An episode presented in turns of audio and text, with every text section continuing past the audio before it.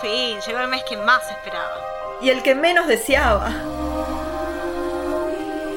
Este mes no solo viene lleno de terror, suspenso y creativas maneras de morir. También tendremos un especial de un director que tal vez nunca hubieras asociado con este género. Y para darle el gustito a nuestra editora estrella, vamos a hablar de uno de los villanos más famosos de Marvel. Poner un poco de terror a tu octubre con Maela Reviews.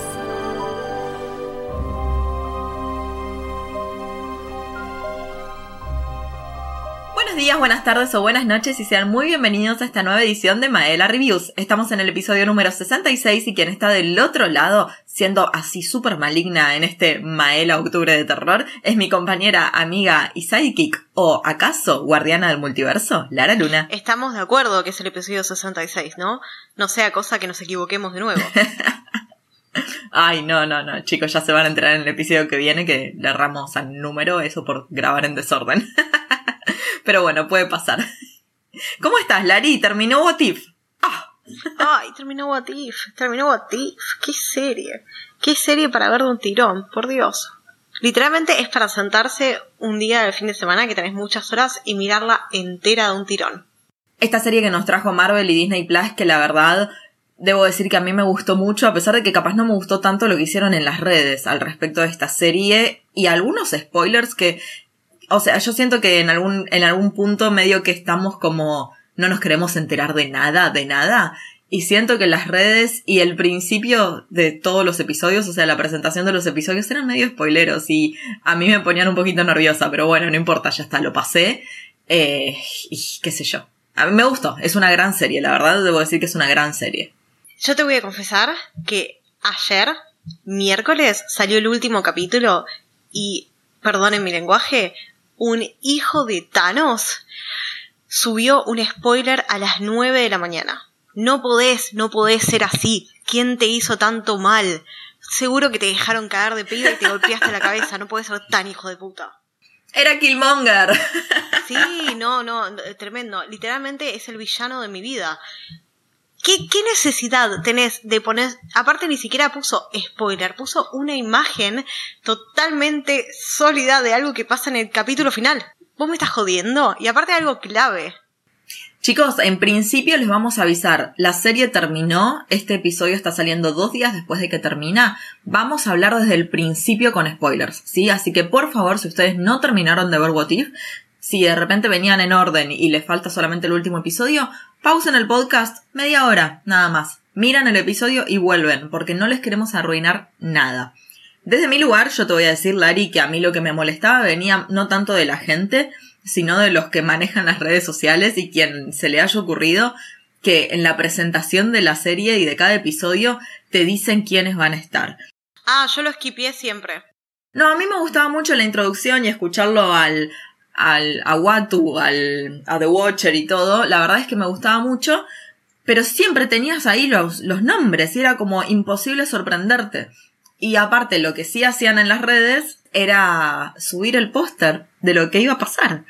Y capaz no estaba tan bueno que te dijeran tanto de lo que iba a pasar, qué sé yo. Yo, yo iba un poco con, saben que los títulos también te decían un poco lo que podía llegar a ocurrir, pero dentro de todo la posibilidad de, no sé, este episodio, por ejemplo, por el póster venían hinchando las pelotas que aparecía Gamora y nosotros no vimos nada de Gamora, ya sea por una cuestión que era totalmente ajena a lo que realmente querían hacer, pero nos avisaron que iba a estar una Gamora con el traje de Thanos, boluda. ¿Qué, qué onda eso?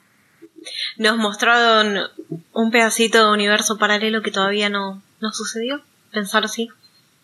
Claro. Sí, sí, sí. Fue, fue medio extraño en ese sentido, pero la serie es un serión y yo estoy muy feliz que desde el minuto cero hayan dicho que son dos temporadas porque la verdad le tengo una fe a esta serie, me encanta. Me encanta que sea como, ¿sabes qué creo que es What If? El lugar donde a todos aquellos que leímos cómics y decimos, che, me hubiera gustado que el MCU encarara por acá ciertas historias. Bueno, en What If está pasando eso. Y eso me encanta. Yo me salté todas las introducciones porque era altamente spoilero y me quería sorprender. Quería sorprenderme en todos los capítulos sobre qué iba a pasar, porque aparte tienen un montón de plot twists los capítulos. No es simplemente el plot twist original. Siempre tiene uno o dos, además del plot twist original, donde un personaje cambia o una situación cambia, etc. La serie es muy buena y por ser de animación, mucha gente cree que es para chicos. No sé si la recomendaría para chicos incluso, ¿eh? Yo no, no te diría que tu sobrino de 5 a 10 años la vea. Primero porque no la va a entender del todo. No. Por supuesto. Y segundo porque no sé si toca temas para chicos, incluso siendo de animación. Yo creo que agarraron una hoja del libro más de la animación tipo Ricky Morty, que es más para que la disfruten los adultos y no tanto para que la disfruten los chicos. Y además es un buen homage a todo lo que es la animación de los videojuegos. Vos te diste cuenta que los capítulos son iguales a todas las escenas cinematográficas de los videojuegos. Muy similares.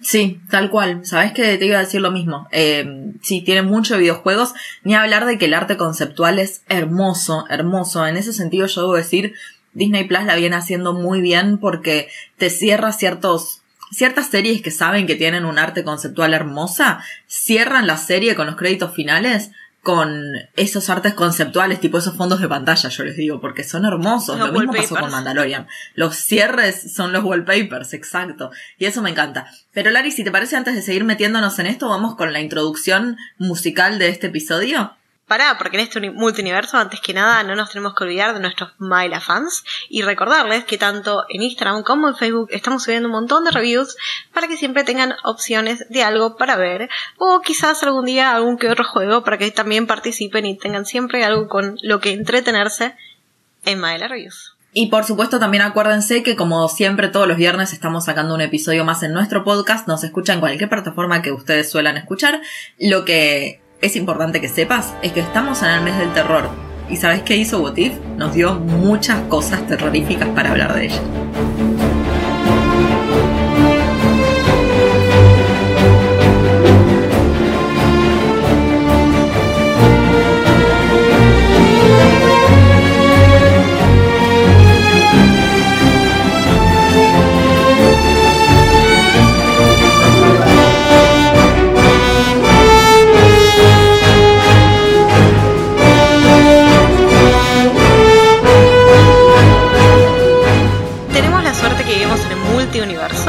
Donde a Disney Plus se le ocurrió hacer la serie de What If y tenemos ese What If si Disney Plus hiciera la serie.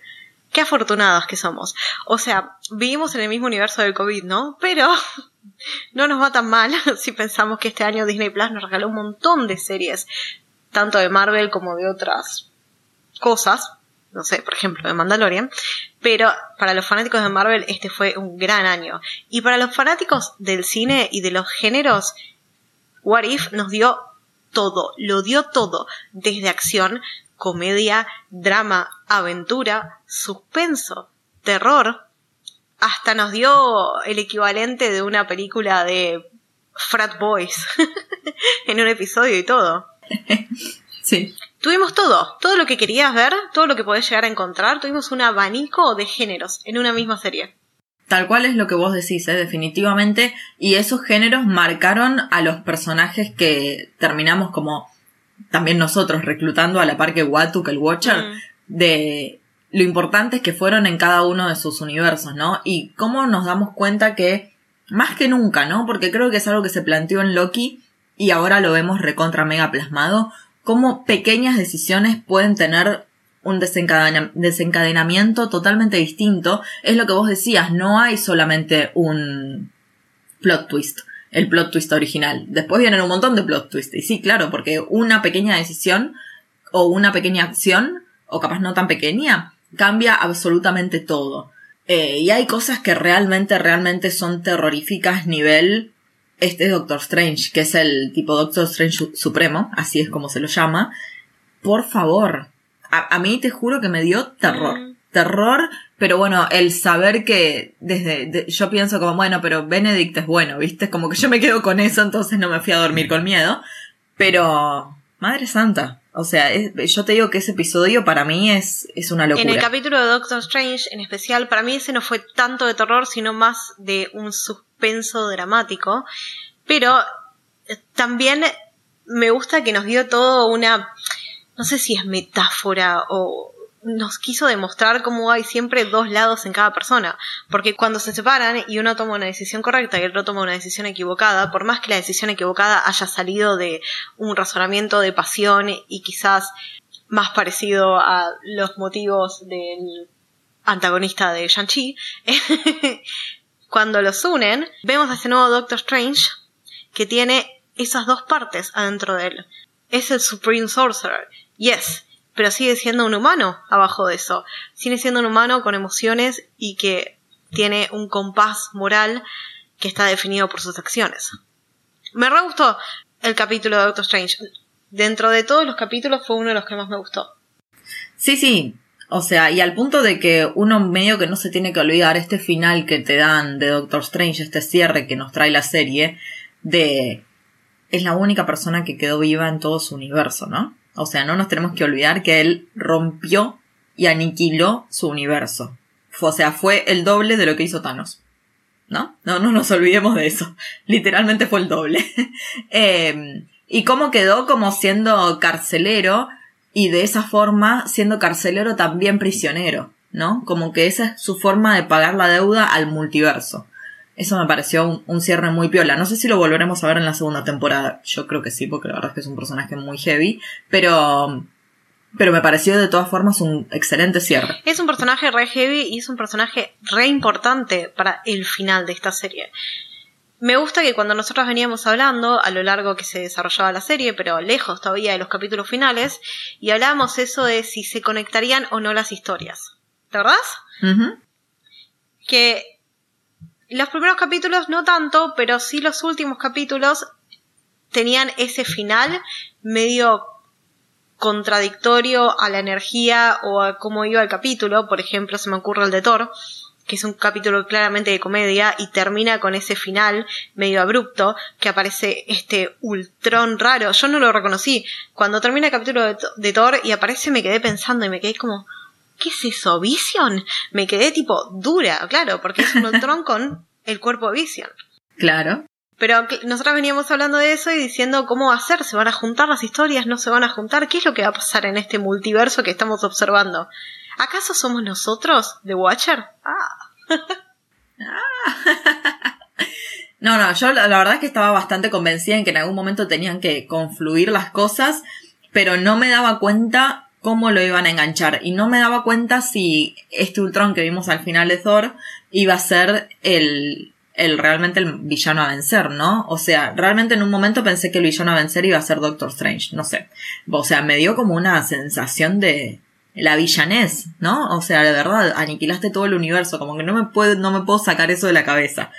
Eh, y lo que me encantó también fueron como pequeñas apariciones de distintos personajes, como, bueno, lo vimos de vuelta a Jeff Goldblum haciendo de DJ, me encantó, o verlo a Loki en el episodio de Thor también, eh, siendo un gigante de hielo, bueno, a Hank Pym siendo un villano, por fin, ¿no? Por fin trayéndolo a Hank Pym siendo el villano, que es lo que los recontra debía al MCU. Para, para, para me parece loquísimo. Vos sabés que cuando vi ese capítulo recordé cuando sale Infinity War, obviamente tuvimos que esperar para que saliera Endgame. Y como no había estado Ant-Man en Infinity War, los fanáticos empezaron a flashearla. Y vos te acordás que una de las flasheadas de los fanáticos era que Ant-Man se hiciera muy, muy, muy, muy chiquitito y se metiera adentro de Thanos por donde no brilla el sol y después se hiciera gigante y lo hiciera explotar. Los fanáticos querían eso. Había un montón de memes, había un montón de cosas. Sí, sí, sí. Incluso Josh Brolin había hecho tipo todo un chiste, no me acuerdo si era un video de TikTok o un, corto en alguna otra plataforma, que había hecho todo un chiste con eso. No sé si alguna vez lo viste, es, es muy gracioso. Como que las redes sociales hicieron mucho énfasis en eso, y en este capítulo vimos a Han Pink meterse adentro de Hulk y hacerlo explotar de adentro. Una locura. Sí, sí, sí, sí. Ese episodio tuvo cosas re locas, ¿no? O sea, literal, Hank Pym matando a todo el mundo. Em, mm. Es muy loco y es lo que también, a ver, qué sé yo, hablábamos recién nosotros en la previa que de ese episodio no sale nadie, no, no es que Watu trae a alguien de todos los episodios, no, de este episodio no trajo a nadie. Y, pero sí es el episodio donde vuelve Natalia, ¿no? Una Natalia que ya no tiene nada en su universo eh, y que perdió que para lo que para ella era un poco por lo que peleaba, ¿no? Básicamente por su amigo. Mm. Bueno, pierde eso Eh, entonces la devuelve a un lugar donde ya no está Natalia, pero se la necesita Natalia. Eso fue hermoso. Y que de ese episodio haya salido la idea de Watu de conformar un equipo de superhéroes, ¿no? Que los terminó llamando Guardianes del Multiverso. No fue mi nombre favorito, debo decir, porque para mí los únicos guardianes son de la galaxia. Pero si vamos a eso, por favor dame por siempre, por siempre este Star Lord T'Challa toda la vida. Ah, lo sí. amo, pero lo amo en un nivel muy fuerte. El segundo capítulo, que es ese el de T'Challa, empezó con todo, porque tenías un T'Challa Star-Lord diplomático que convencía a la gente a través del uso de las palabras. Y vos, tipo, lo mirás el capítulo y decís, ¿qué? Pensás y es re lógico. Es como, tipo, si fuera el presidente de la Organización de las Naciones Unidas, ¿entendés? Como que tiene, eh, como si fuera una, una sirena y, tipo, todo su poder viene de, de hablar con la gente y tratar de convencerlos. Me pareció increíble. ¿Sabes que justamente por eso y con ese, como con esa información previa, lo que sí me faltó en este último episodio fue esta conversación entre T'Challa y Killmonger. Porque todos sabíamos que Killmonger la iba a cagar en algún momento, o sea, era recontra obvio. Desde el minuto cero agarró uno de los cascos de los bots estos que, que tiene Ultron y lo miraba y lo miraba, viste, y como y pensaba y no colaboraba mucho con las cosas que había que hacer, viste, como que lo mínimo y necesario. Era obvio que después él iba a querer el poder supremo, era totalmente lógico. Y viste ese momento que están como en la fogata, eh, ahí en la montaña, en la previa de la pelea, que ahí es cuando Thor llama la atención de Ultron y qué sé yo, eso sí me dio mucha risa. Bueno, eh, en ese momento ellos dos estaban sentados juntos al lado de la fogata. Y no había gente al lado suyo, porque después Thor estaba con Gamora y Natalia estaba con. Eh, ¿Cómo es? Con Peggy y Doctor Strange estaba en la suya. Y no le podrías haber dicho algo como, che, bueno, y primo, no sé, en un momento solo le dice primo al final y él le dice no soy tu primo, no sé qué. Yo, yo siento que esa, me faltó algo, no, no sé si palabras, pero algo que sea, no sé, un intercambio de miradas, algo que fuera que me cerrara de alguna forma esta cosa que sabemos muy bien que Tachala es un tipo que con la palabra hizo mejor a las personas. Con la palabra hizo que Thanos no fuera un megaloma, megalonómano, bueno, una persona mala. que no fuera un tiburón.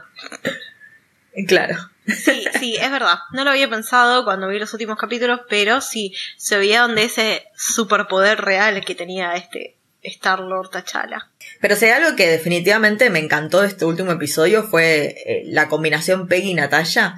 No me la esperaba y debo decir que tipo, la, la, quiero por siempre. Y bueno, del mundo sabe que si hay Team Cap y Team Iron Man, yo soy Team Iron Man. Y a, Steve no le tengo mucho afecto. Debo decir que por Dios hagan algo y reemplácenlo a Steve por Peggy en, en toda la vida. Siempre. Dios mío. Amé, te juro que la amé. Vos sabés que el capítulo de Peggy Carter es uno de los capítulos que a la gente menos les gusta, acompañado con el de Thor, pero a mí me gustaron un montón los dos. Me parece que son muy buenos capítulos dentro de la serie. La verdad que no tengo ninguna queja de ningún capítulo, estuvieron todos buenísimos. Eh, no te podría hacer, no te los podría ordenar de mejor a peor. Te puedo decir cuáles son mis favoritos, sí, pero no te podría decir cuál es el peor, porque para mí no hay peor. Hay tipo primer puesto, segundo puesto y tipo todos los demás en el tercer puesto. Pero, lo que decía, el capítulo de Peggy Carter me parece que está muy bien logrado. Incluso todas las relaciones que tiene con Steve, que tiene con Howard, que tiene con Bucky, todo eso me parece que está re bueno. Sí, sí, sí, sí, sí. Y te das cuenta que es una mujer mucho más adaptable que lo que fue Steve en su historia en el MCU. Adaptable a situaciones. Eh, eso lo sentí como... Oh, totalmente lista para todo. Imagínate que cuando la, agarra Watu desde su universo y la convoca, ella está en, en, todo el tema de Winter Soldier en ese momento. Es todo lo que pasa en la película de Winter Soldier. Y para ese momento, Steve no estaba, por ejemplo, con ese traje con el que ella enfrenta a Bartok. Todavía no estaba en ese lugar. Eh, obvio que sí, con la añoranza y demás, pero siento que nada, que una cabeza mucho más militar que la que obviamente siempre tuvo Steve, porque Steve no era militar antes. Militar.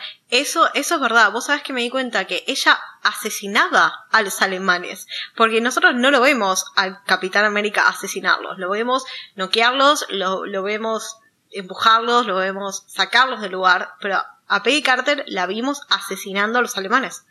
Sin dudas. Sí. Pura acción. Por eso te decía también que me gustaba cómo se dividió la serie en distintos géneros. Ahí arrancamos con un capítulo que es pura acción, puro Marvel viejo. Ujú, ¿Viste? Los prim- las primeras películas de Marvel, de este universo cinematográfico, siempre fueron más de acción. Y así arrancó la serie también. Y me re gustó eso. Sí, sí. A mí lo que me pasó fue como que, a ver, el primer episodio lo sentí como una especie de transición, como no tirarte de golpe todo el quilombo que se puede venir.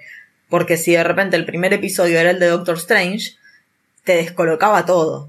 Capaz el primer Sí. episodio también hasta podría haber sido el segundo, ¿no? El de T'Challa. Porque ahí medio que te tiran abajo todo lo de Thanos, que es algo que vienen haciendo en, en varios, en varias series, ¿no? Bueno, en Loki, que te digan que las gemas del infinito son pisapapeles, ¿no?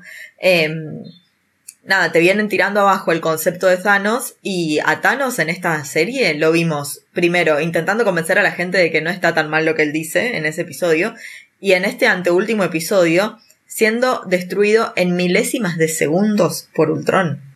Sí. Y lo vimos también como zombie. Y lo vimos también como zombie, tal cual, tal cual. Y hablando del episodio de zombies, que es otro de los episodios terroríficos que nos trajo esta serie, o sea, la verdad es que eh, debo decir que a medida que fueron pasando los episodios, tenían como componentes del terror que me parecieron que estuvieron súper adecuados para este mes. La verdad es que en ese sentido, recontra bien. Pero el episodio de los, de los zombies, primero que nos trajo a Spider-Man, que yo estaba feliz, tipo, Mm. estaba esperando verlo a Ujú. Spider-Man. Eh, un Spider-Man que había perdido todo, ¿viste? Y que de todas formas él seguía en pie, que se lo dice la que hace de Evangeline Lilly, la, la avispa, pero que, que no fue, eh, y que termina Hope. sacrificándose Hope, exacto. Realmente me pareció, nada, me pareció hermoso, me- de- insisto, me encantó verlo a Spidey y ni hablar de que el hecho de que todo fuera una cosa de visión porque no puede soportar haber perdido a Wanda, ay, me parece que tiene tanto sentido, pero tanto sentido. No sé cómo no adiviné que iba a pasar lo de Wanda. Ah, mal, yo una tampoco. locura no haberlo visto. Sí, Eso habla de un buen guion y de un buen writing, porque obviamente que Vision no se convirtiera en zombie no me parece tan raro, porque bueno, es, es un androide, tiene claro. razón. Pero Wanda, Wanda es humana. Por más de que sea una X-Men, Wanda es humana. Mutante, pero humana. Y como ya nos mostraron, apenas empezaba el capítulo cuando cae Bruce Banner, que es después de, de la caída de la nave de los ajardianos, me re gustó cómo conectar en eso. Ese también re podría haber sido un primer capítulo. No fue un primer capítulo porque salió más en el medio, pero re podría haber sido un primer capítulo. Sí, estoy de acuerdo. Sí, sí, sí. Sí, era una conexión, una conexión un poco más real con lo que, lo, lo que, nada, consumimos por siempre en el MCU. Pero, qué locura, o sea, qué locura lo que, lo que vos decís. Yo me sentí muy, que me haya sorprendido ese episodio, me hizo dudar de mis propios conocimientos que yo digo que tengo sobre la cinematografía zombie. Literal, esta situación de que una persona esté bien, porque bueno, en este caso no androides, pero, pero sí para el caso de visión, que una persona esté bien y que haga un plot para engañar a gente, para alimentar a eso que guarda, que es alguien que quiere que sí se convirtió en zombie. Yo lo vi en The Walking Dead, ¿me entendés? ¿Cómo no se me ocurrió eso? me pareció una locura que, o sea, me, me, me enojé conmigo misma. Dije, ay, Eliana, era obvio. Y aparte es algo, es como un trope de todo lo que tiene de películas de zombies. Hay un montón. Hay una película que se llama Hashtag Alive en Netflix, que es de los creadores de Train to Busan, también de zombies. Y nada, sí.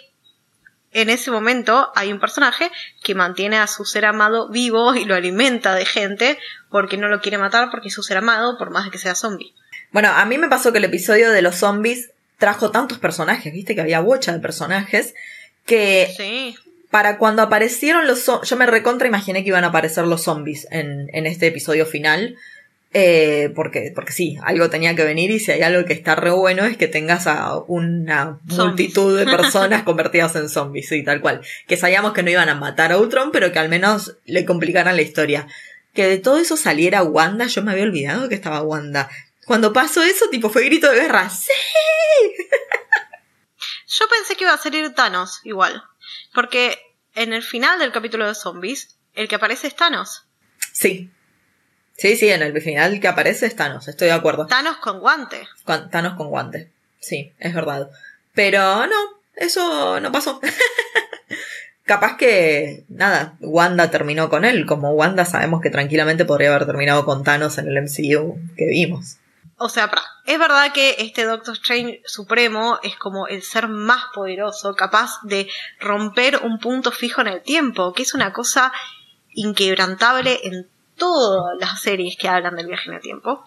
Pero más allá de eso, dentro del MCU siempre hay un personaje más poderoso que otro, pero a la vez más débil que otro. Pongámoslo así, tenemos esta situación que vimos, por ejemplo, en Infinity War, eh, Thanos versus Wanda. Thanos le ganó a Wanda en Infinity War, ponele, ¿no? Pero acá Ultron en el cuerpo visión lo aniquiló en segundos. Pero después tenemos que Sola aniquiló a Ultron también en segundos. ¿Entendés? Como que siempre hay alguien que está por arriba del otro sin que no haya otro arriba. Entiendo. Es como que están en un círculo. Sí, sí. No sé, es- estuve pensando en eso toda la noche, es loquísimo. Más allá de nuevo Doctor Strange, que no se me ocurre ahora alguien más poderoso que Doctor Strange, que el Doctor Strange Supremo. Sin embargo, quizás The Watcher sea más poderoso que Doctor Strange Supremo, pero The Watcher era menos poderoso que Ultron, ¿entendés? Y hay gente más poderosa que Ultron. es como... Me siento como ese meme que está señalando a la pared llena de diarios conectadas por hilos. Sí. Yo tengo la siguiente teoría que no sé, no, nunca la vamos a saber. Pero para mí The Watcher era más poderoso que Ultron. Pero The Watcher, el tema de yo no puedo intervenir y yo hice una promesa y no puedo y no puedo y no puedo, eso lo frenó para realmente ser quien parara a Ultron. Entonces, su intervención, es como decir, yo esto no lo puedo hacer, pero entonces, pero voy a hacer un poquitito nada más de esto, ¿no? Entonces, que su intervención fuera juntar a la gente que sí lo va a poder parar de alguna forma. No sé, yo, yo lo vi bastante sufriéndola en su pelea con Ultron. En la pelea que tiene con Ultron, él, al momento que realmente recibe un golpe, es cuando Ultron se le aparece por atrás, cuando no lo ve venir. Y ahí Claro. sí, cuando lo agarra desprevenido. Y sí, bueno, pero si, si te agarra desprevenido en cualquier absolutamente cosa que ocurra de pelea, siempre vas a tener la desventaja. No significa que por eso no seas más poderoso. Simplemente que no te agarró de espaldas, qué sé yo. O sea, recontra puede pasar. Recontra puede pasar, sí. Sin embargo, siento que es- esta situación, esta teoría loquísima que tengo, como que crea un equilibrio. Porque si tenés a un ser más poderoso que el resto, no es posible que el poder nunca lo consuma. Siempre tiene que haber alguien por encima. Por eso el final del Doctor Strange Supremo es el más correcto. O sea, él es el que puede contener esta situación. Es lo que él dice. Nosotros no teníamos que detener a Ultron, teníamos que separarlo de las gemas. Bueno, ahora que lo hicimos, es momento de contener al que realmente vaya a querer usar las gemas.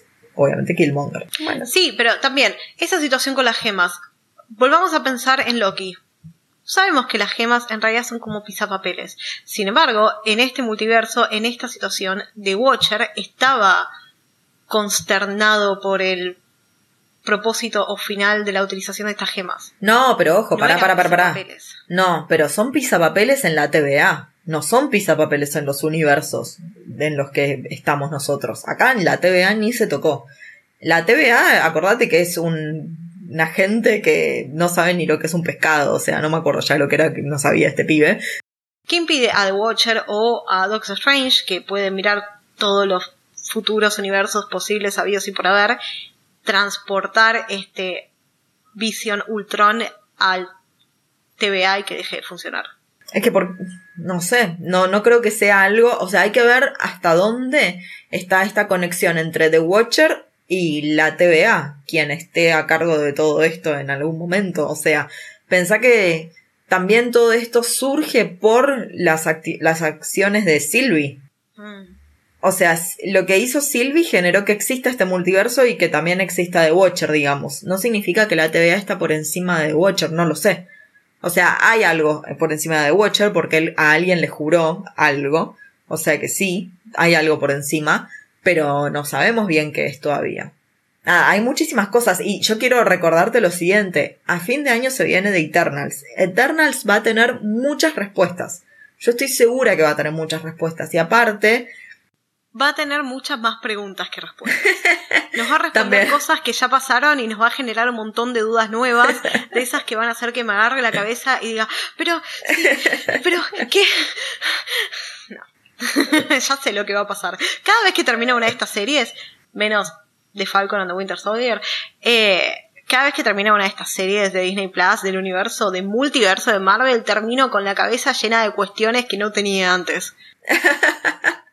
Ay, mira, yo, yo ya sé que Falcon and the Winter Soldier no es de nuestras favoritas, pero a mí al final me dejó con la posibilidad de que, tipo, ¿qué onda Peggy Carter? Y si es una Skrull. Es como que yo necesito que eso conecte con Skrulls. Pero bueno, vamos a ver qué pasa con ese lado. Eh, no sé, para mí el tema de los Eternals es verdad que, que, van a traernos muchísimas preguntas y nos van a plantear muchísimas teorías a futuro. Eh, que aparte también pensemos que a futuro lo que viene es Doctor Strange 2, entonces hay muchísimas cosas, la verdad es que hay muchísimas cosas que pueden ocurrir y lo que está bueno es que la segunda temporada de What If va a tener la posibilidad de nutrirse con personajes como los Eternos, como eh, esta Wanda después de WandaVision, como mm. Visión Blanco, como Shang-Chi. Me interesa todo lo que pueda salir de ahí. Estás hablando un montón de cosas que son canon yo creo que What If va a ir a buscar todo lo que no es canon. Está bien, sí, pero los personajes de algún lado salieron. O sea, no es que te introduce demasiados personajes nuevos. Cambia ciertas cosas. O sea, le da un twist a las historias que conocemos por pequeñas decisiones que, claro. O sea, la base es la misma. Es el efecto mariposa dentro de Marvel. Bueno, no, me parece que es importante que hablemos ahora un poquito de eso que mencionamos y que no podemos esquivar, el tema de Gamora, ¿no? Una Gamora que vimos por primera vez en el último episodio, o sea, lo cual es una locura porque todos los otros personajes que trae Watu son personajes que vimos durante media hora, vimos su evolución en esos episodios. Pero bueno, la trajo a Gamora que estaba con este Tony Stark en Nidavellir y decimos como, ¿qué estaba pasando ahí, no? O sea, está vestida con el traje de Thanos, ella derrotó a Thanos la vemos con esta. El guante. Claro. No de eso. Sí, sí, y la vemos con este destrozador, triturador de gemas, ¿no? Loquísimo. Me pareció muy loco todo eso. Sí es importante mencionar y decirlo a la gente que en realidad la primera temporada de Botif iba a ser de 10 episodios. O sea, claramente nos falta el episodio de Gamora y seguramente lo vayamos a ver en la segunda temporada, que yo ahora no sé si me sirve demasiado, pero bueno, digo, va a estar en la segunda temporada. Eh, ya tiene que ver más con el COVID. La situación lamentablemente viene por ese lado. El estudio que estaba encargado de la animación de este episodio, porque para las series animadas no hace todo un solo estudio, sino que la animación de los episodios se reparte dentro de varios episodios, dentro de varios estudios. Bueno, ese estudio sí tuvo casos graves de COVID y no pudo terminar el episodio y bueno, What salió. Ahora el final, bueno, era el final, ¿no? También ya estaba armado y todo, Así que bueno, vamos a ver entonces, calculo que a esta Gamora en, en la segunda temporada. Yo igual quiero saber, quiero saber aparte por qué Tony Stark no. ¿Por qué lo matan a Tony Stark en todos los episodios y en esta directamente, por si no te habías dado cuenta que a Tony lo matan en todos los episodios, en esta directamente Watu lo mira y le dice, vos no, ella, Gamora. oh my god. Yo, yo creo que es una especie de easter egg al final de Endgame.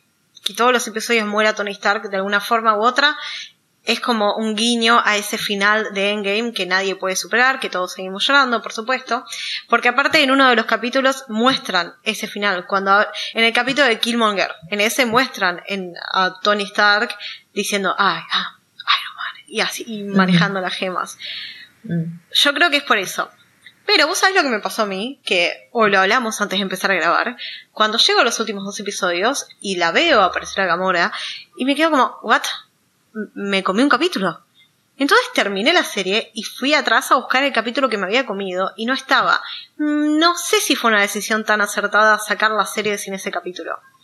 Yo creo que... Es polémico. Sí, no, no, ojo, yo estoy de acuerdo en que es polémico, para mí sí es importante que tendría que haber estado ese capítulo. Estoy totalmente de acuerdo. Totalmente, sí. Pero yo creo que ahí se puso sobre la mesa que, ¿qué es más importante?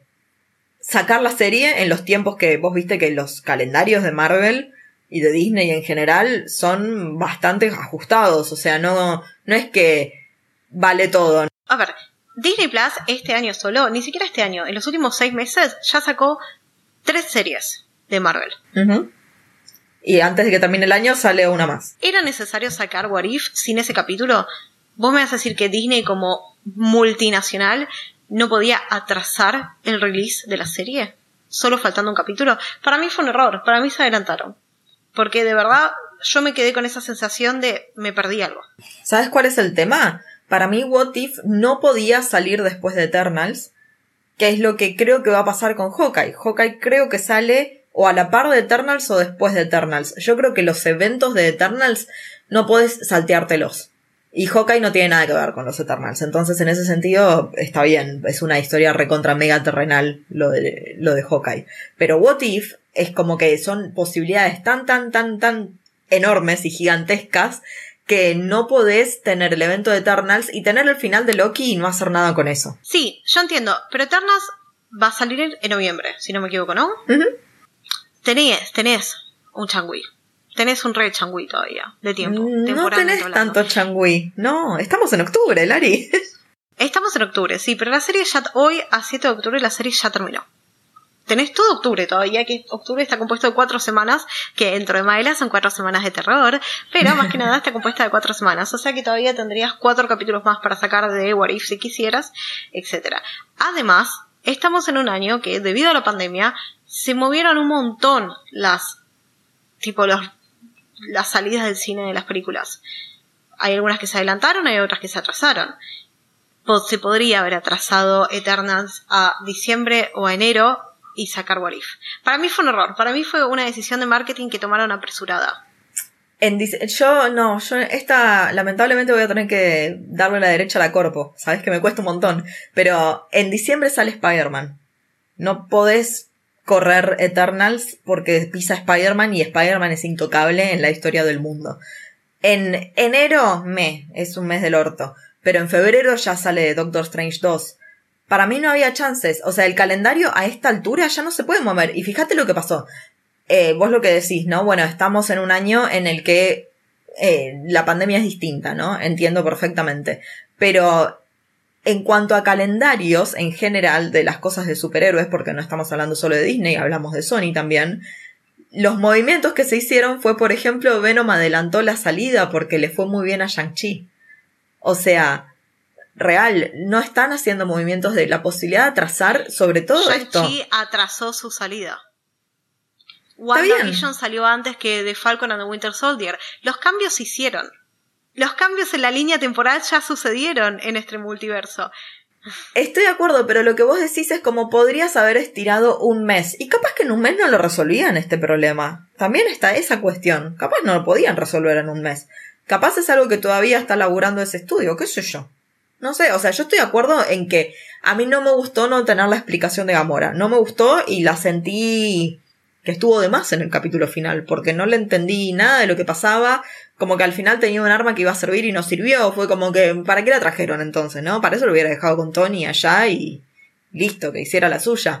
Estoy totalmente de acuerdo de que como lado de fan dije, uh, me faltó esto. Por supuesto que esto no me arruinó la serie, ni me arruinó el final, ni mucho menos. Me sigue pareciendo una gran serie, pero para mí no había forma de que lo metieran. Si no lo hubieran metido, ¿eh? Vos no lo dudes que si no lo hubieran metido, vos te pensás que no le, en el, en el esquema de Kevin Feige de cómo tienen que ser las cosas, no le hincha las pelotas este, este problemita. Bueno, no, ya está, ya pasó. Pobre el estudio de animación con el que trabajaron, no trabaja nunca más con Disney. Por más de que haya sido un problema inevitable por culpa del COVID, Y es un tema. Es un tema aposta. Es un tema aposta. Pero, si te parece, entonces ya vamos cerrando el episodio. ¿Hay algo que quieras mencionar de algún episodio que te hayas quedado con ganas de decir? ¿Alguna conexión que de repente viste sobre este, este final de, de primera temporada que digas, che, esto estuvo bueno? Yo, por ejemplo, yo lo que quiero destacar ampliamente es a Ultron. Me parece que este Ultron fue el Ultron que no vimos en el MCU y me parece que este Ultron es el verdadero Ultron que da miedo de verdad. Sí, aparte en la película original de Avengers Ultron, como que fue un, villano que pasajerísimo. Como que ¿Cómo se dice cuando la comida no tiene sabor? Soso. Sí. Y acá le dieron, literalmente le agregaron, le agarraron bastante condimento. y era un villano totalmente inesperado aparte. Uno está pensando siempre que quizás es algo que venga del espacio o quizás del- desde el lado de Thor o desde el lado de los Guardianes de la Galaxia. No, pero acá era algo hecho por el humano que destruyó todo el multiverso, ¿entendés? Sí, sí, sí, sí, sí. Otra cosa que me gustó mucho para este final fue como Watu cuando reclutó a los guardianes del multiverso, la gran mayoría, porque todos menos Peggy, fueron reclutados en ese final que veíamos después de los créditos, ¿viste? T'Challa salvando a Peter. A Peter. T'Challa salvando a Peter. Sí, hermoso. Me encantó, ¿eh? Posta que me encantó. Eso que todavía no lo perdonamos a Chris Pratt por sus decisiones en Infinity War. No lo perdonamos. Bueno, y viste que la pelea contra Ultron en un momento tuvo mucho de esa pelea de Sí. Infinity War. Tremendo. Eso me re gustó mucho también. Hicieron unos guiños hermosos. Hubo un montón de referencias, no solo a películas de dentro del universo del MCU, por supuesto, sino que hubo un montón de referencias a películas en el universo cinematográfico. La referencia a Terminator, por ejemplo. Ese, ese fue uno de los mejores momentos de Capitana Marvel. Porque te das cuenta qué es lo que pasó. O sea, me parece uno de los mejores chistes nardos que pasaron en esta serie. Porque claro, ella cuando se va de la Tierra, no se estrenó Terminator 2 por años. En, la- en esa época no se había estrenado Terminator 2. Entonces ella lleva- se va con la 1 y diciendo como no necesitaba una secuela y para el común de la gente, Terminator 2 es mejor que la 1. Sí, sí, sí, sí. sí. Me Sí, parece increíble. así- Bueno, en el capítulo de los zombies hubo un montón de referencias de otras películas de la mano de nuestra amada cabeza en lata de Scott. Ese Ujú. Ant-Man que está ahora sin poderes, en realidad nunca tuvo poderes, sin su traje, eh, y viviendo básicamente en un frasco. Eso también es una referencia a una película ahora que estoy pensando. ¡Ah! Es, todo cierra un ciclo. Oh, volvemos a la teoría del círculo. Por favor, Kevin, ¿qué me haces? Me hace tan mal. Y otra cosa que quiero destacar también de estos episodios finales, me encantó como de repente fue súper importante Black Widow en esta historia. Como de a poquito te iban metiendo, de a poquito, de a poquito, de a poquito, y la importancia a nivel haciendo también eh, referencia a su propia película, porque ella usa el escudo de su papá. Hermoso, Mm. eso me encantó. Pero aparte de eso y de su relación con Peggy, que la verdad es que es lo más destacable creo que de este final, la aparición de Arnim Sola a mí me encantó. Amo, amo a Sola. Inesperado también. Literalmente está todo conectado. Todo el universo de MCU está todo conectado como si fuera con una telaraña. ¿Viste que están todos los puntos interconectados con todo? Yo no sé cómo hacen eso. Literalmente que deben tener una pared en uno de los estudios que tipo está toda la historia del, del universo y cada vez que tienen que hacer una película tiran un dardo y dicen, a ver, toca a She-Hulk conociendo a Hank Pine. Bueno, sí, sí, sí. Y puede ser, puede ser. Yo también estoy sorprendida de, de cómo duerme Kevin Feige por las noches. Es algo que no se me ocurre. Ay, no, no sé. o sea, si nosotras nos quedamos maquinando. Claro, por eso digo, nosotros nos quedamos maquinando después del último episodio. Imagínate lo que debe ser la cabeza de Kevin. y los bolsillos. Bueno, no, no, ni hablar, ¿no? Capaz duerme mejor con esos bolsillos llenos, en realidad.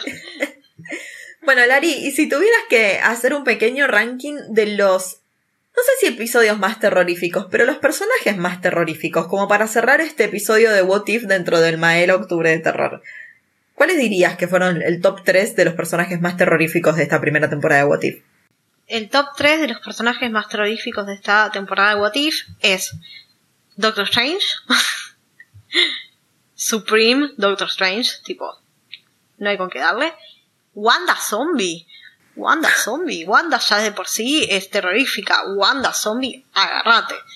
Y sí, diríamos Ultron, pero sin embargo creo que Killmonger es peor porque es completamente humano. Y siendo completamente humano es uno de los mejores villanos de What If. Mm. Así que se merece un tercer puesto. Sí, Mm. estoy de acuerdo. Nada supera a Doctor Strange, por supuesto, porque ese Doctor Strange absorbiendo el poder de todas las criaturas y destruyendo un multi... su- en realidad, un universo. Y destruyendo su universo solo por Christine, Mm, terrifying. claro, ubicate. O sea, vos sí decías que Wanda era villana en WandaVision por haber controlado la mente de un pueblo. Nena, Igual, acá Doctor Strange es villano. Es recontra. completamente villano. Sí, sí, Acá sí. no nos vamos a pelear, no existe antihéroe versus villano, él es un villano. ¿Es un villano que se da cuenta que lo que hace está, está mal? Sí, sigue siendo un villano. Sí, sí, sí, sí. Ni hablar. Estoy de acuerdo. Bueno, ¿Y a de- ver, y desde... tu lado? Desde mi lugar, obvio que también voy con Doctor Strange. No le había pensado a Wanda. Y no sé si pensarla a Wanda porque, o sea, sí, sí, sí, es verdad, es verdad. O sea, estoy, es que yo la quiero tanto a Wanda. Me es muy difícil verla como, como que me da miedo o algo. No sé, es una genia Wanda, la amo, la amo siempre. Así que no la voy a poner a Wanda. acá. porque no me asustó. Eh, eso es lo que me pasó, no me asustó Wanda. Los zombies creo que estuvieron muy bien, tipo la horda constante de zombies me gustó mucho también. Voy a decir que Ultron y sus bots, Ul- Ultron y sus bots, el sacrificio de Hawkeye en el anteúltimo episodio, me pareció muy groso y muy necesario también, muy necesario para este público que no quería que se muriera Natalia. Era muy necesario ese sacrificio de Jeremy, Re- Jeremy Renner en este caso. También, Así alto que- guiño a en, alto guiño a Endgame cuando se sacrifica a ella en vez de él. Porque Claro. ella se sacrifica porque sabe que él tiene familia que recuperar. En cambio, en este universo, él no tiene más familia. Tremendo. Bueno, en fin. Em, a mí me gustaron mucho los bots de Ultron, así que yo Ultron lo pongo como que me dio miedo, pero plus los bots. O sea, los bots esos, boluda, eran, eran terribles. Así que sí, Doctor Strange y Ultron y sus bots. Y si tengo que pensar alguien más, alguien más, alguien más. Qué difícil lo que me decís. Me gustó mucho. Wanda, zombie. Wanda, No sé, no sé si poner a Wanda Zombie. Me gustó mucho la posibilidad de que Loki fuera malo, malo, malo, malo. Capaz Es que no me parecía tan malo tampoco. ¿no? no, que le dieran la posibilidad de, de, de como ver qué pasaba si él ganaba, ¿no? Que él engañaba a, a Samuel L. Jackson, pobrecito, y ganaba. Pero no sé, no sé, creo que me voy a quedar con esos dos, porque diría como que hubo más villano que terror. Killmonger no me dio terror. Se ganó su puesto dentro del top 5 de villanos que odias de verdad. verla a Yuri y a Pepper siendo equipo y yéndolo a buscar a Killmonger y que justo de ahí Watu lo saque, dije como, maldito Watu, yo quería que esto pasara. Bueno, después, evidentemente, algo veremos, no sé, no sé, no, no sé. Pero me gustó que hicieran Pepper y Yuri equipo. Sí, y vos sabés que cuando fue el capítulo eh, que aparece Yuri, me sorprendió verla tan chica. Y después me acordé, claro, esto sucede en el 2008.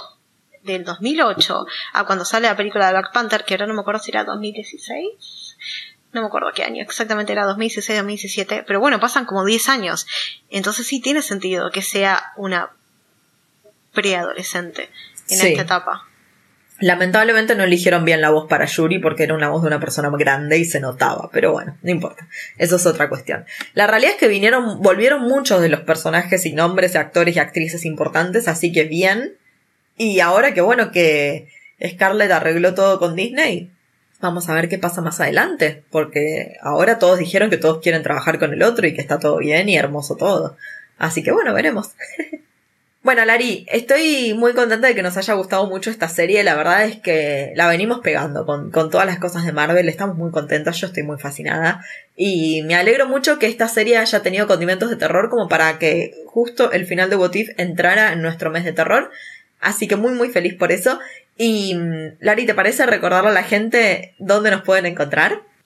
Así como decía Eli que estamos en el mes de terror, en nuestro Instagram estamos subiendo un montón de recomendaciones de cosas para ver y un versus de personajes que chicos, estamos aprendiendo un montón de cosas de nuestros personajes preferidos del terror. Así que vayan a Maila Reviews tanto en Instagram como en Facebook para ver todo lo que está pasando en este Maila mes del horror.